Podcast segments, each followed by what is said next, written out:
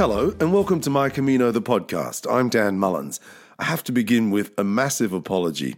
I've been on the road for three weeks, and I thought I'd get a chance along the way to record the odd podcast and upload them, but I simply haven't had a moment to spare. There's a 10 day festival in Tamworth, about five hours north of Sydney. I foolishly thought I'd have all this downtime, and didn't. I was so stressed out about not having a podcast locked and loaded, then I just thought, you know what, Dan? Sometimes things are beyond your control. I've just returned from a special one off tribute show honouring my late brother Leo, and it was a magical night. There were pilgrims there, people who had listened to my podcast tribute to Leo, and they came to share his journey. It was a wonderful night, my journey with him. So please accept my most heartfelt apology for missing two weeks of the podcast. I certainly didn't mean to skip the episodes. Time simply beat me. This is a weekly podcast about the Camino de Santiago, or the Way of St. James. And St. James was one of Christ's apostles. He left Jerusalem shortly after Christ's death and travelled to the Iberian Peninsula and found himself fighting alongside the locals against the invading Moors. He was a great fighter, a great leader. He was killed by Herod on his return to the Holy Land, and his followers put his body in a stone boat and sailed his remains to Galicia, where he was buried in a field. Hundreds of years later, a shepherd happened upon the tomb. It was determined to be the remains of St. James, and the Spanish built a majestic cathedral to house the sacred relic. Santiago de Compostela translates to St. James under a field of stars. If you walk one of the many pilgrimages that make up the Camino de Santiago, you will inevitably end up at the cathedral. More than likely, you'll receive a certificate commemorating your walk. It's called a Compostela. Pilgrims from all over the world gather in Santiago to celebrate the fact they've walked in the footsteps of millions of pilgrims before them, and indeed in the footsteps of St. James. The Camino is truly a global phenomenon. It is a global community. You'll make friends for life on the Camino. They'll go back to their life and you'll go back to yours, but you'll share something, a very special something, and somehow you maintain the connection. Washington Irving was an American writer, historian, and diplomat. He said, Sweet is the memory of distant friends, like the mellow rays of the departing sun. It falls tenderly, yet sadly, on the heart. My guest this week is an American pilgrim, Tracy Pawelski, a writer. She's on the line from Pennsylvania. Hola, pilgrim. Hello there. Hola, Pilgrim. it's great to talk to you. And I talked in the introduction, Tracy, about the global Pilgrim family. And I understand that you met some Australians on a cruise in July. I did indeed. And it was the first time that I heard your name. Not the last, but it was how I heard about you and your podcast, Dan. I was aboard the uh, a Royal Caribbean cruise ship I met two fellow pilgrims, and I want to give a shout out to Lynn and Brian down under, down your way. And they told me so enthusiastically about your podcast. Dan, they even played somewhere along the way for me on their phone so I could hear that wonderful mellifluous voice of yours.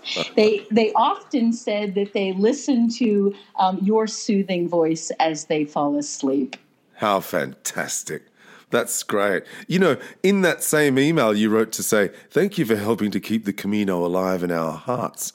Why do you think, Tracy, we strive to keep the Camino alive in our hearts? Well, you know, we, we all have our own experience on El Camino de Santiago, but it has a way of teasing out all of these universal life lessons and these things that we share so that you have this great sense of the the hu- of the humanity that we all share. So I I just think that we're all hanging on to that, whether it's the mindfulness or that sense of community or the things that we learned from each other as we walked along the way. And how how did you first hear about it? Do you remember? I do. I do indeed. In fact, it's a, it's a great place to begin the story. I first heard about El Camino de Santiago from my daughter Juliet she was a high school exchange student in Bayona, Spain. She was sponsored by Rotary International, and she went outbound to Bayona, which, if you look at a map, is in that same northwestern corner of Spain as Santiago de Compostela. So she's a fluent Spanish speaker. And when she graduated from Gettysburg College, she decided uh, to go back to El Camino de Santiago, practice her Spanish, a language that she loves, and frankly, return to a part of the world that she once called home. Wow. So, how many years ago was that? That she was there as an exchange student? She was there as an exchange student. She would have graduated in 2011. Wow. Okay. And so, let's take one step back to the United States. Is there a vibrant pilgrim community in Pennsylvania? There is. In fact, we have a new um, chapter of American Pilgrims on the Camino based out of Carlisle. So I'm in central Pennsylvania, and there's a wonderful college community here, and quite a few pilgrims. We're right off of the Appalachian Trail. So you have a little bit of a culture of hiking and yeah. trekking and things like that that brings us together. Lovely. Let me ask you a question because this will lead perfectly into the next half a dozen questions. Are you a spiritual person or are you a religious person? What, what drew you to the to the energy of the Camino, do you think, Tracy? Well, I, I am a spiritual person, Dan, um, but I wouldn't have necessarily described myself as a religious person, although I grew up um, with very, uh, very much Catholic roots. Um, when I was preparing for this journey, though, the spiritual aspect was a really important aspect, and and actually, I one of the one of the things I took along, and you know how how careful everyone is about what you take with you, yeah. um, because you're carrying everything on your back and you're counting your kilos or your pounds. But I had asked my mother to um, if I could borrow one of my grandmother's rosaries because she was very devout and, you know, growing up, she didn't have a whole lot of money. So the idea of traveling, you know, somewhere like Spain was absolutely inconceivable. Yeah. So, you know, it was a really wonderful thing as I went through those beautiful cathedrals and even the more modest churches. I would take my grandmother's rosary out and I would have her uh, uh, give her a look around as well. That's great. You, you know, when I think about that, when you were just saying it, I was thinking about my grandmother, and she would never have even thought about going to Spain. It would have been preposterous to even think about it. Indeed. So, so haven't we? We've come a long way, haven't we? We're a very lucky few generations, aren't we? This, you know, now we can jump on a plane and go where we like, really. Indeed, and you know, I have always been um, a traveler, and so this opportunity to go to go to different places and immerse yourself in different cultures and to walk to slow yourself down enough to really see a place you know up close and personal how people live what they do what they eat you know how they love. That's what a what a wonderful experience we're able to have. Yeah i've called it in the past slow tourism when you're walking mm. through those little towns and you're able to really soak it all up. I mean, even on a, on a driving tour or even a bicycle tour, you're not nearly as slowly consuming and taking it all in, absorbing the culture. It's really a beautiful thing. Once, once you'd heard about it via your daughter and, and you determined that, you know, this is something that you were very interested in, what prompted you to take the leap to finally do the Camino? Well, I was at a stage in my career where I was looking for a next step, a next inspired step. I had had a, a, wonderful career, most recently in the corporate community, and, and done a lot of interesting things. But I do believe that every once in a while you need to reinvent yourself. Um, and you need to disrupt your comfort zone so that you can stretch both personally and professionally. So here I was, I was looking for my next inspired step. Juliet was setting out for, you know, for Spain. And so uh, I asked permission. I asked, can I come along? And what did she say? Well, you know, I, I think back on this and it, what what 21 year old daughter really wants to walk 500 miles with their mom, right? exactly. But, but exactly. But kudos to Juliet for having the grace to say yes and to allow me to come along. And so we set off um, on what I thought was a mother daughter adventure. And it didn't take me long to realize that this was my Camino. So you you set off with your daughter and you planned to walk 500 miles. Had you had a discussion before you left, we're going to walk together each day? Or had you simply said, we don't know what's ahead of us, away we go and we'll see how it pans out? Or had there been no discussion? Well, I don't think we really I we plan very differently. So here you have a mother and a daughter who are very different and who are in a state of transition. Yeah. I think as far as our own relationship went. Um, looking for common ground, getting ready to take this journey. Me, very type A, planning, you know, doing my preparations very diligently and with great intention what I was going to take and what I was going to pack. And, you know, and here's Juliet, just, you know, just prepared to not not to show up but you know pretty close to that where where a 21 year old doesn't worry about the same things doesn't go through the same sort of planning. So you know while we got i think the lay of the land in discussions that we had together we didn't get to a point where it was um, so detailed that we were talking about where we were going to stay every night and whether or not we were going to walk together each step of the way. Yeah, yeah. And then it dawned on you very quickly that this was your Camino. And we're, yes. go- we're going to talk about your book, One Woman's Camino, which I found kind of interesting that it was called One Woman's Camino when you'd walked with your daughter.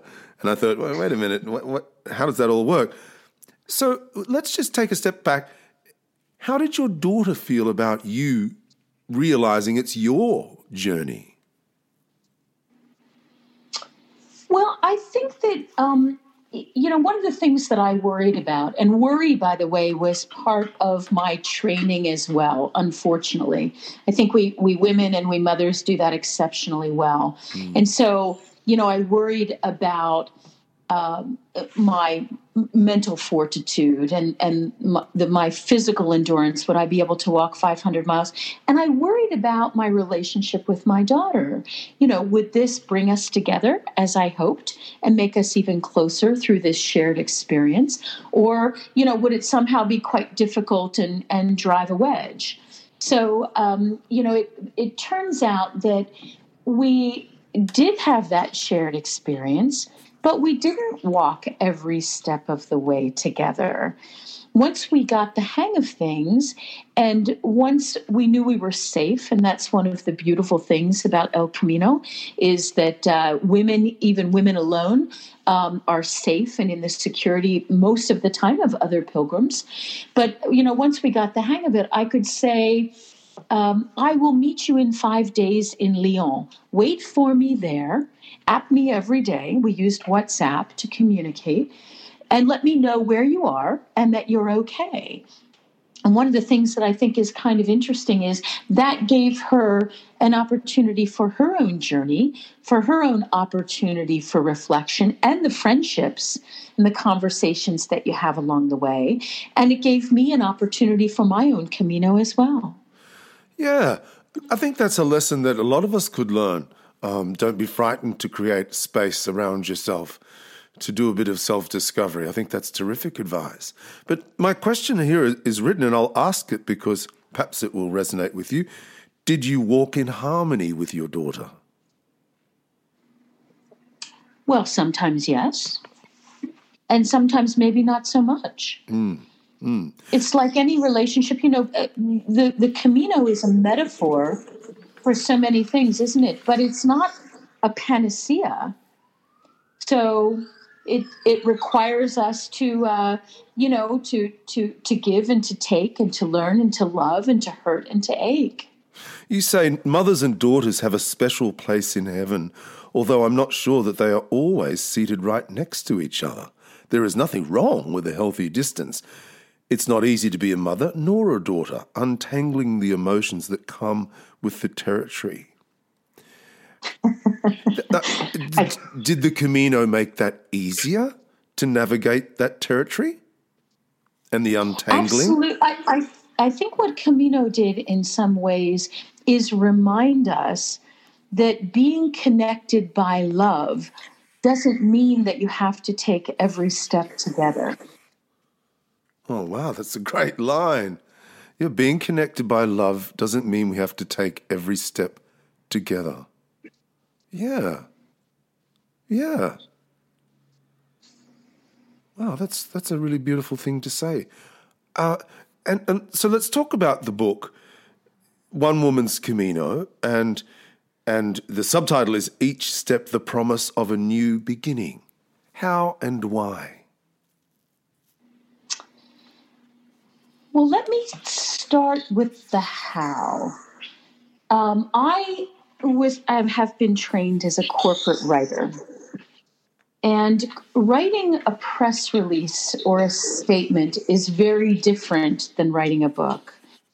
So, one of the things that was a very interesting process for me um, when you're a corporate writer, it's all about brevity, it's all, all about getting to the point and not mm. burying the lead. And that does not an interesting book make. So, when you're writing something that is in the genre of memoir, as you can understand, you know, you have to sort of dig a lot deeper, both personally as well as, you know, learning to write. Because when people, when you say there was a heat wave on the Meseta, and there was indeed, people want to know, well, how hot was it? And was it so hot that the sweat was running down your back and and uh, soaking your pack. Yeah. So the, the the getting to it, I do a bit of public speaking, and people would ask me, "Well, have you written this down in the form of a book?" And I said no, and I thought to myself well, that would be something new. Perhaps I should give that a try. And so um, I began the, the, the journey of uh, taking what had been a blog and had been a wonderful connection to people who followed our journey and sort of walked with us in so many ways, metaphorically speaking, yeah. and um, had the rich details that you don't want to forget about the journey along the way. The, the why I wrote the book was to talk about the life lessons that are teased out on a long distance walk like El Camino. You know, lessons that can become buried in a world full of distractions, in our workaday, everyday world. So while the story is only my story, which is why I call it one woman's Camino. You talk, Dan, to so many pilgrims who have such wonderful stories. This one is just mine. It's just one woman's journey, but I hoped it to be especially encouraging to women who are looking for the confidence to take their next step. Yeah. You wrote to me to say, as you know from your own experience, Dan, and the many pilgrims with whom you speak, pixie dust on the Camino often reveals a deeper purpose. I, I thought that was beautifully written, the pixie dust, dust on the Camino. Do you remember when you realize this is actually my Camino here, um, that did you remember or do you remember when it dawned on you something very special is happening here? Mm, I do. I think I do. It, it, it, happened so many times and it didn't take long, that's for sure. We, um, we started in Saint Jean Pied de Port and, uh, and walked to um, uh, Santiago de Compostela. It took us 35 days. And just a few short days into the journey, we had crossed the Pyrenees and we were walking into Pamplona, and it had been raining for several days. And we were slogging these wet packs and tired bodies and wet feet into Pamplona. And I remember we, we found this, this very unusual albergue on the edge of town that featured pods. Have you oh, ever yeah. heard of this one? Yes, I have. Yeah, yes, I have. Yeah. Yes, and they and they also so not only did they have pods, but they had what was advertised as the best water pressure in Pamplona. so when you're muddy and you're wet and you know a clean and tidy pod and a, a piping hot shower are irresistible. So, uh, so I remember walking into Pamplona, and we found our albergue, and I was feeling a little sorry for myself that day. Um, I was missing my husband Rick. Um, Juliet and I were working hard to find common ground between mother and daughter, and we had shared some harsh words the night before, and um, it was my birthday. So I cleaned up and I set out for the cathedral in Pamplona to shoot Mary a little prayer because um, she had quickly become sort of my confessor. And I figured, okay, well, Mary's a mom. Maybe she'll understand. Maybe she'll have some good guidance for me. And when I returned to the albergue, Juliet and two Camino friends, Chuck from Ireland and Carolina from Amsterdam, were there with a cake and candles waiting for me. Oh. Um, I don't actually. I don't think it was so much a cake as a lovely Spanish torte. So we we went from there. We had this cake, and I'm feeling a little better, and I'm feeling all you know uh, the the celebrant, if you will, and walked down um, into Pamplona in search of pinchos and vino tinto, and if you remember in Pamplona, and this was in June, many of the restaurants are open to the street. Yeah. So we watched this parade of pilgrims going by, uh, people that we had walked with or that we had spoken with along the way. And these four Swedes stopped in. There was 17 year old Marvin and his 80 year old grandmother Anna, and two other Swedish women who would become great friends along the way. And they sang happy birthday to me in Swedish. And I had this moment of thinking, here we are just a few days into this journey, and already we were becoming a community of people, and in some cases, a Camino family. So, that I think was the first moment of real pixie dust on Camino. Yeah, great story. What's one word you would use to capture your Camino experience? One word. I, I guess it's community Mm. Um, Camino reminds us that you know we're we are the, all in this soup together, and as you meet people from different countries and different walks of life, it doesn't matter. Um, the common thread between us, no matter what your background, your your political disposition, the human condition is the same for all of us. Yeah. How, how does the Camino resonate now with you, Tracy, in your day to day life?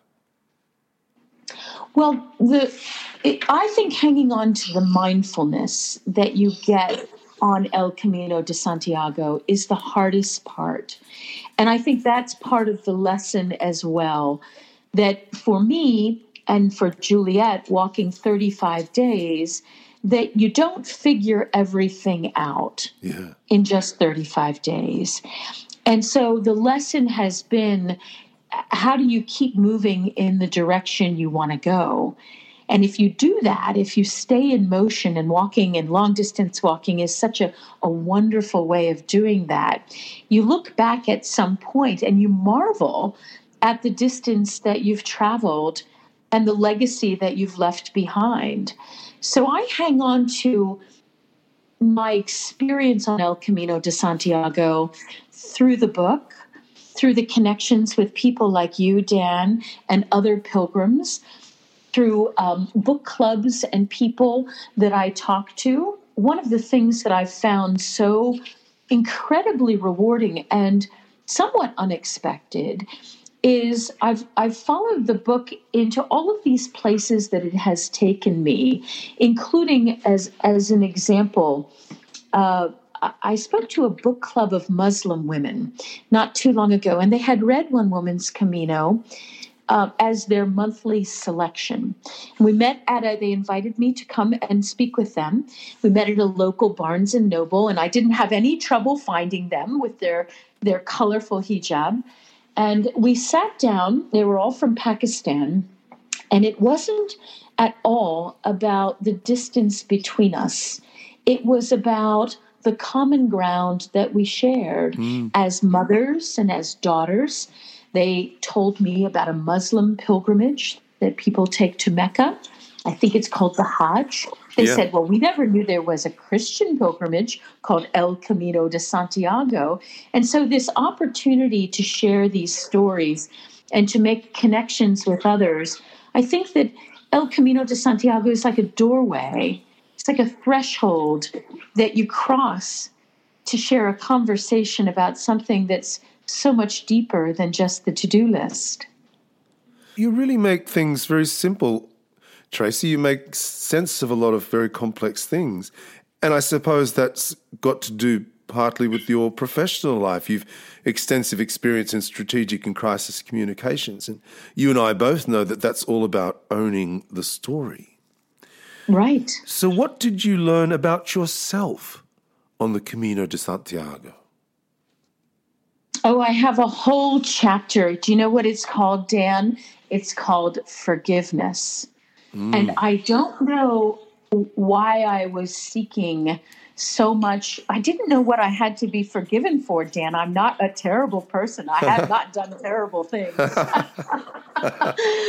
but but you know you you learn that you have to let go of that um, because what comes with it is nothing but sort of um, self doubt and sometimes that kernel of resentment um, that that we all have on occasion. And so I continue to be a work in progress. We are all still works in progress.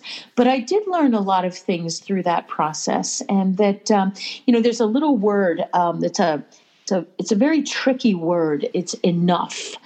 And um, as you sort of go through life, you evaluate whether or not you are good enough um, or or strong enough. And um, you know, Camino has a way of letting enough be just what it is, and that is you know it perfect in its own way. Wow. you, you, worked you worked extensively in politics too. And do you think part of the allure of the Camino is a chance to step away from all of that, the hustle and bustle of life in modern times, particularly in the in 2020, we're bombarded with social media and media in general. It's everywhere we turn. We're being told what to think and what not to think and what to do and what not to do. And I couldn't help thinking while I was on the Camino, it was such a relief to be away from it all. You know, it, don't you do you agree? Absolutely. Yeah, yeah. Absolutely, and I actually think that that it uh, for everyone who wants to run for office, walking El Camino de Santiago should be a prerequisite. Yeah, don't you think? yeah, absolutely. But a humility might do them good. Yeah, indeed. And yeah, they're right. You know, you and your husband Rick teach skiing, right? We do. It, it's all about balance. Ah. So, what did you learn about balance on the Camino? Oh, you know what? I believe that the sweet spot, that joy in everything we do lives in that sweet spot that we call balance. Um, balance is such an interesting concept. If I can use a, a skier's analogy, everything that um, we do to stay in control requires that we be in balance. And balance is not uh, back on your heels, but instead it's on the balls of your feet. And so that leaning into life, into your next adventure, into your next turn, if you're in fact on the piste and going downhill requires that you have a lot of faith, but that balance is actually a is is very much a forward motion mm. where gravity is your friend. Mm. A forward motion, finding the balance in forward motion. That's right. There's a real analogy for life there, isn't there? Uh, I think so. Yeah, yeah, yeah. What do your friends and family make of this this pilgrim life? For Tracy Pawelski? Well, I think that they love me for who I am, and they have loved watching me do things the way I do them, which, you know, not everybody does things the same way. And I've always enjoyed a more unconventional path. So, that concept of reinvention or disruption is not something that's entirely new to me. I've changed my career a number of times. quite significantly and um, and landed on my feet. So I don't think they were terribly surprised. You know, I have a, a wonderful family and support network and a husband who I love, who did everything to encourage me to um, to walk El Camino de Santiago, and I think that others would perhaps not be quite as um, um, would not be quite as generous in that well of support. In fact, one of the things that my husband Rick did before Juliet and I went on El Camino de Santiago, and of course you know the the story at the Cruz de Ferro, how many pilgrims bring stones and memento, mementos um, from back home. They bring them, and then you. The tradition, of course, is to leave them behind at the Cruz, and yeah. with that, leave whatever it is that's, um, you know, that's weighing you down. And um, we spend a lot of time on the eastern shore of the U.S. in a place called Assateague Island. And on Assateague, and there are wild ponies there. If you've ever heard, some people will know it, Misty of of Chincoteague and and uh, and Assateague Island. But there are chunks of coal that you can find occasionally on the beach that have been washed up. And so rick gave us these these two pieces of coal. And i think that there was such a lovely sentiment behind that. These were for us to leave behind at the Cruz de Ferro and that you know coal under pressure turns to diamonds. And so this this concept of you know the hardship or sometimes the hardest lessons that we learn are the ones that are um, the best lessons are the ones that are learned um, the hard way aren't they? Yeah. So there was a lot of support for you take that journey and you find what you're looking for. Why do you think the camino is so special I don't think there are many opportunities in this busy world that we live in for us to step away from the day to day distractions, to do so safely with so much support, you know, along the way, and to be able to, you know, um, offer yourself that opportunity for reflection and that common that commonality that we share with the other pilgrims who are also carving time out of busy lives to do the very same thing.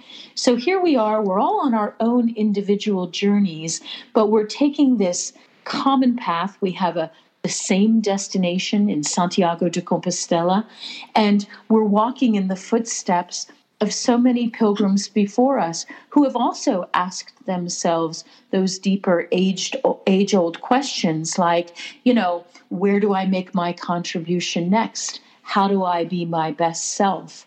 You know who is it that i really want to be? Yeah.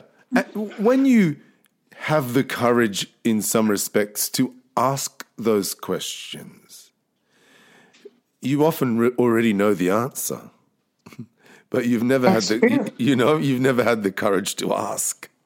It's, it's, eh, it, we're all looking for affirmation dan. Yeah that's it you know? You think I, have already asked myself this i've never had you know i've thought about it but i've never actually asked myself the question. Let's let's just step back onto the camino for a moment if i can ask you to picture in your mind. What would you change about your journey if you could on the camino what would I change about my journey? I, I don't know that I would change anything. I hmm. met such wonderful people um, who I continue to stay in close touch with. So I feel, you know, blessed to have had those folks. Yeah. Um, who walked either parts of the journey with me or, or in some cases, most of the way. I had this opportunity with my daughter that was a shared experience and with memories that we'll have forever. You know, some wonderful memories, others that were hard fought. I had an opportunity to um, rekindle my faith in a way that was very unexpected to me and has stayed with me. So when you ask, what are some of the things that are with you today and that is that you know that that connection with my faith and with god that has really stayed with me so i would do it again and I hope I will do it again. I've been talking about that with uh, with a friend of mine, and I know it will be completely different. So I don't think I would change anything. I think I would just do it again and see what was new. Maybe take a different route. There are so many wonderful routes that you can take. Perhaps through France, they say the food is very good in France as well. Yeah, it is. It is. It's worth walking in France. It's not quite so busy, and it's absolutely glorious. The countryside is so beautiful. What was? Or we can work on our French. Yeah, exactly. What was something you'd wished you'd packed but didn't? Well, my pack started out as 18 pounds, and I eventually mm. pared it down to 15. So I was pretty strategic. Yeah. Uh, about what went in the pack, and I will say this: the the lipstick went along. That was uh, that was important to me. Juliet, on the other hand, she uh, her pack weighed thirty pounds. I think she had two books in there. One one of her books was called um, "A Short History of Everything," and I think it was I think it was about four inches thick. You know, you could use it as a doorstop. Goodness. And the the metaphor there being that you know that was what was important to her, and we all have different things that are important to us. So I don't think there was anything that I didn't have that I needed. But what was in my pack was very different. And what I needed was very different than what my daughter wanted. Yeah. Was there anything in your pack that you could have left behind? I had a pretty good med kit, and um, I figured that if it had anything to do with my feet, it was allowed in the pack. I didn't need everything, but I was fortunate in that regard. So I was able to give a few things away to share and to help some other pilgrims who did need a few things. So, and I lost a few things along the way from being, you know, not quite as careful as I could have, whether you take something and you leave it in a shower behind. Um, one of the things, though, that became very important to me was a little pin that I had on my hat. And hats are really important to me, Dan. And by the way, I see you're a hat wearer oh, as yeah. well. Oh yeah. Yeah. So so having the right hat was really important. And I had this uh, this white cloth hat, which was just perfect. And I had this pin with the um, symbol of the scallop shell that is still uh, pinned on the side of that hat. How fantastic! You know, uh, you've got a website uh, as an author, tracypawelski.com. And I was I was on there today, just sort of doing a little bit of research, and I found a survey that you've only just put up there, and it says, "Is El Camino de Santiago a good fit for you?"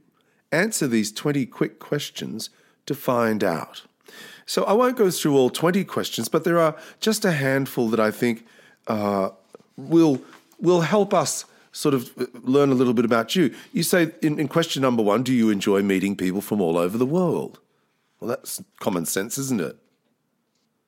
Sure. Yeah. And you know, it, it's it's wonderful because the mix of people um, from all over the world was one of the one of the most memorable parts of El Camino de Santiago, and I love listening to languages, meeting people from other cultures, and when I when I put the questionnaire together, there are no wrong answers, but I was asked these questions. And I thought, why not frame them and give a little perspective to people who might be thinking about whether or not Camino is a good fit for them? And so, certainly, that um, that appetite for um, meeting people from all kinds of walks and places that are very different um, from where I live and backgrounds very different from my own. That was a big draw for me. Uh, well, that leads perfectly into question five. Are you tolerant of other cultures and political beliefs? Yeah, I think that El Camino is um, is a practice in tolerance, and it's not just for um, shared quarters and and dormitories of anywhere between 20 and 120 maybe yeah. Very noisy yeah, yeah. pilgrims snoring and rustling their it's bags fantastic. and things like that yeah you know you you learn to be um, to practice tolerance but it's also like i said earlier for those um, differences of political opinion and background um, and things that are different from your own. I mean, that's how we grow and stretch, not from talking to people who are just like us and share all of our um, all of our thoughts and feelings, but people who are very different. That's that's what I find so incredibly appealing. I love uh, question seven. Are you willing to wash your clothes by hand most nights? that's that's a good one, isn't it? Because you know, um, if you're carrying what you need on your back, um, you better learn to wash your your bits and pieces along the way. Yeah. So that tradition, and and I I love the fact that you know you had a routine every day where. And when we were when we were walking across the Meseta and it was very very hot, we would of course set out pre dawn with our headlamps on, and we would try and arrive by at least two o'clock in the afternoon before the the Spanish sun really, you know, really got hot in the sky. Yeah. And then you would you would find your albergue. You would take a shower and wash your clothes and hang them hang them in the hot Spanish sun to dry, and then you would go out and explore the town and talk to fellow pilgrims and attend a pilgrim's mass and have a uh, have a pilgrim's meal. It was it was just such a wonderful, simple, um, and I'll use this word predictable, um, and that's not a that's not a, a bad word, but a predictable day that you would have each day in terms of your daily routine. Yeah, there's another question here that says, "Are you happy to be alone with your thoughts?" Because that's inevitable, isn't it? Well, that's why we're there, isn't it? Yeah, yeah. Yeah. I, I had a, a good Swedish friend, and I know you've spoken to other pilgrims as well, um, who loved the communal aspect of El Camino de Santiago in the evening when they would share a meal and they would perhaps share a mass. But really, during the day, they preferred to walk alone to be with their thoughts and to sort through whatever it was that they were that they were sorting out for themselves. Yeah, and and that's the joy of the individual walk that you spoke about right at the start. We are all walking together, but if you want to, you can really get out and find your own space, which is just a beautiful thing, a wonderful thing. Now, if you're interested in finding Tracy's uh, survey, it's tracypawelski.com, Tracy, T R A C Y, tracypawelski.com. Now, tell us a Camino story, Tracy. Well, let's see. I told you the story about uh, about my birthday in uh, in Pamplona. I will tell you um, when we walked into Santiago. Um, you know, I know people have a different reaction. Some people are incredibly relieved and, and really have that sort of epiphany that they that they were hoping for. But for me, walking into Santiago was wonderful. I was looking forward to the Pilgrim's Mass. I, I wanted to wait until the next day so that I could really give it my full attention. And and I was feeling actually a little bit lost. Like, well, now what am I supposed yeah. to do? Yeah. So I, I went in search of a glass of Albarino uh, wine, the white wine that you find in Galicia that's so delicious, and um, and sat down and watched these pilgrims come in and, and, and got a lot of hugs because there were people who I had met along the way. And I thought about, well, you know, what next? And I will say this Juliet and I were, were planning the next day to leave for Finisterre. And uh, when we did eventually, and we didn't walk, by the way, we, we decided to take the bus at that point, although we had walked um, into you know uh, from Saint Jean to to Santiago de Compostela. Yeah. Um, when we got to Finisterre and to Land's End, um, there was something about that that gave me the sense of finality. I think that I was looking for.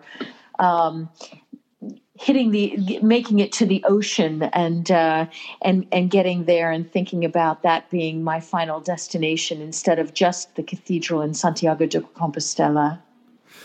Do you sometimes get lost?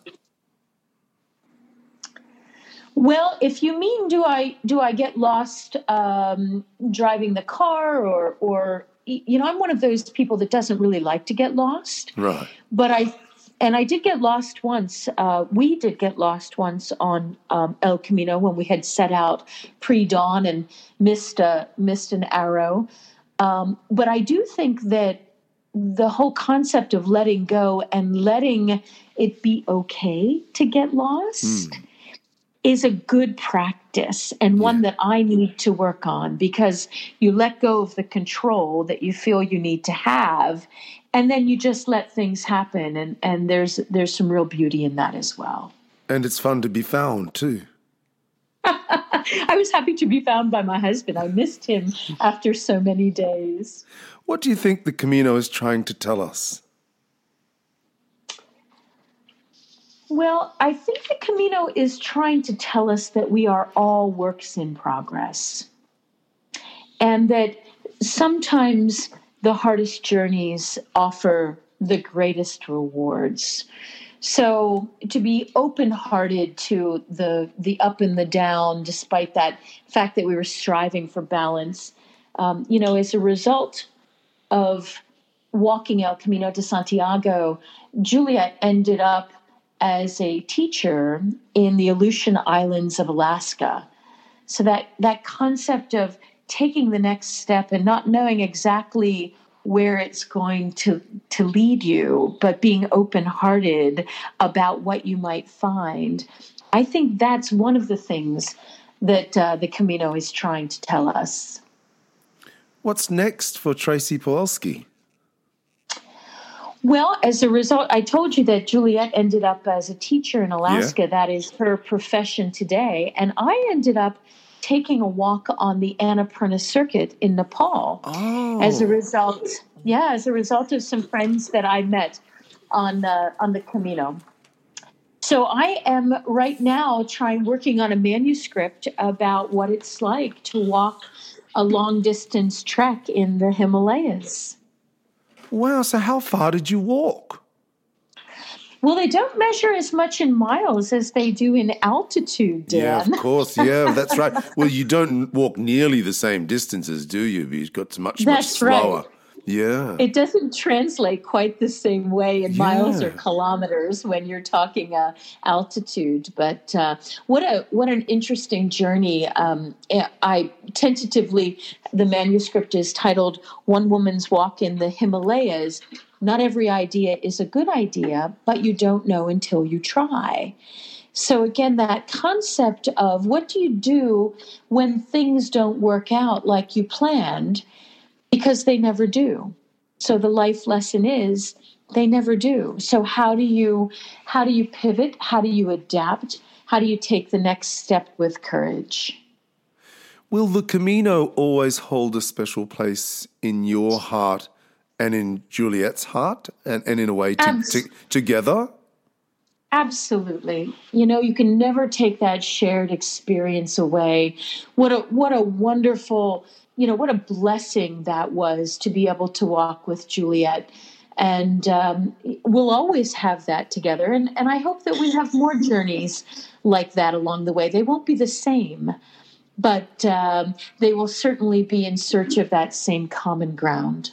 And I think it's safe to say that you're enjoying that search. I'm a seeker. I think that everyone on Camino is a seeker. Yeah, yeah. Well, I hope you find what you're looking for. Thank you, Dan. I love your energy, Tracy, and I think the Camino has been a gift for you and for me. It has been a gift. Yeah. You know, sometimes I, I, use those very words, Dan. I describe it as a gift. Yeah. I, so I, I call it I a so gift that keeps giving. The opportunity. Pardon? I, I call it a gift that keeps on giving. That's right. And this this conversation and the people that I've met, um, the fellow pilgrims and people like you, Dan, is testament to that. Thank you for your time today, Tracy, and thank you for your scholarship. And congratulations on the book. I'll tell my listeners where to get it once we're finished. But I, I, I know it's late in the evening there, and you've been very kind with your time. So thank you very much, Tracy. I've thoroughly enjoyed talking with you. Buen camino. Buen camino, Dan. My guest this week is the American writer and pilgrim Tracy Pawelski. You can find Tracy's book, One Woman's Camino Each Step the Promise of a New Beginning, at Amazon and at Tracy Pawelski, P A W E L S K I T R A C Y, tracypawelski.com. It's about sharing and caring, about a journey on foot and a journey within. And it's a journey we are all walking together, pilgrims around the world. Washington Irving was an American writer, historian, and diplomat. He said, Sweet is the memory of distant friends, like the mellow rays of the departing sun. It falls tenderly, yet sadly, on the heart.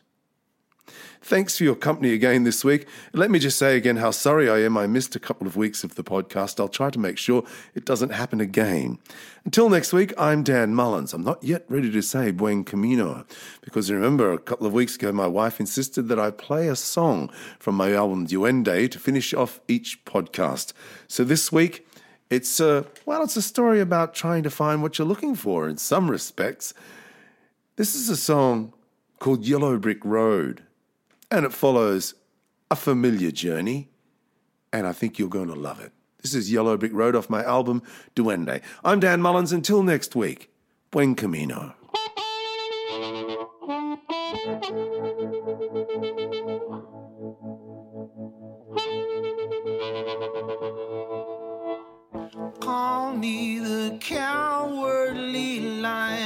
Taking the world for a ride. All I want is a little hope. All it takes is John Baptist's head on a plate.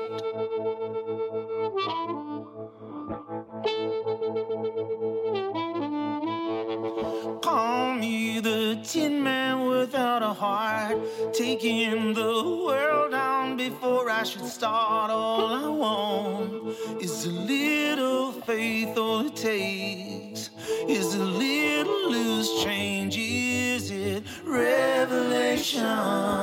Is it the last temptation? Is it the life you live on the way? Is it the ancient art of survival?